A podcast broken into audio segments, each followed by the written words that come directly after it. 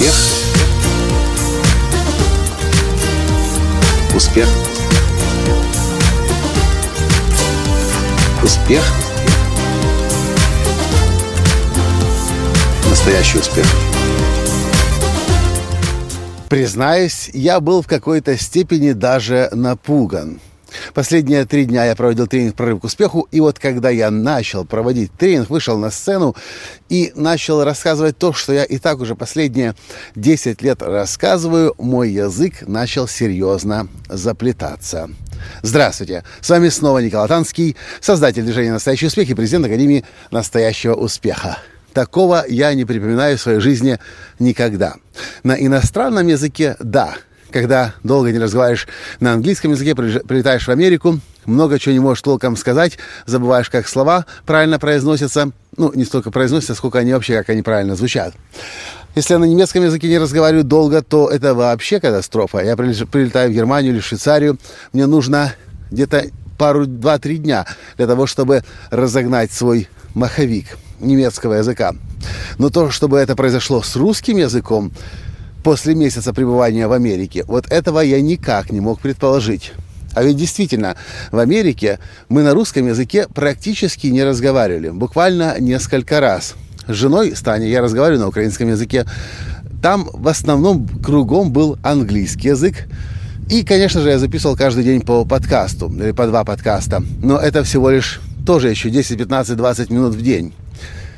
И ну никак я не мог предположить, что через месяц пребывания в Америке у меня будут сложности со, с, со склонением, с сопряжениями падежей, с подбором правильных слов.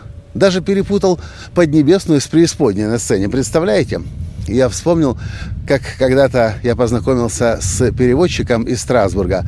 Переводчик-синхронист, француз, из, э, который с немецкого языка переводит на французский.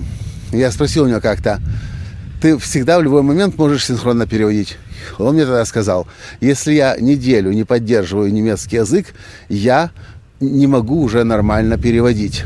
Поэтому, когда намечается э, собрание Европе, Европарламента, я обязательно подтягиваю немецкий язык, освежаю его, газеты, книги, журналы, фильмы, радио, для того, чтобы войти в тонус. Я был напуган, потому что если мы будем работать много на американском рынке, мой английский будет постоянно в тонусе, а мой русский, значит, будет страдать. Теперь получается, что я должен находить время для того, чтобы и английский в тонусе держать, и получается еще и русский язык в тонусе держать. И это, конечно, не очень радостная новость потому что я был абсолютно уверен, что если это родной язык или один из двух родных языков, то он всегда будет в полном порядке. Оказывается, нет. Все как, как и в принципе должно было быть. То, что ты не используешь, то атрофируется, как мышца. Поэтому, дорогие друзья, подумайте, что вы не используете и что очень может быть начинает атрофироваться.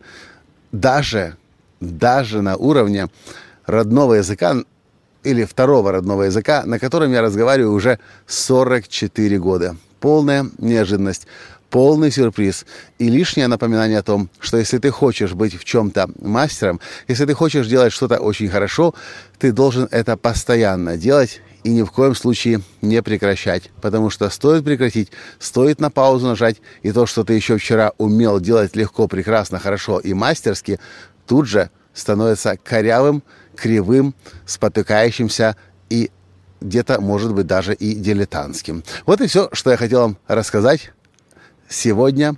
С вами был ваш Николай Танский, и до встречи в следующем подкасте завтра. Пока. Успех. Успех. Успех. Быть счастливым, здоровым и богатым. Настоящий успех.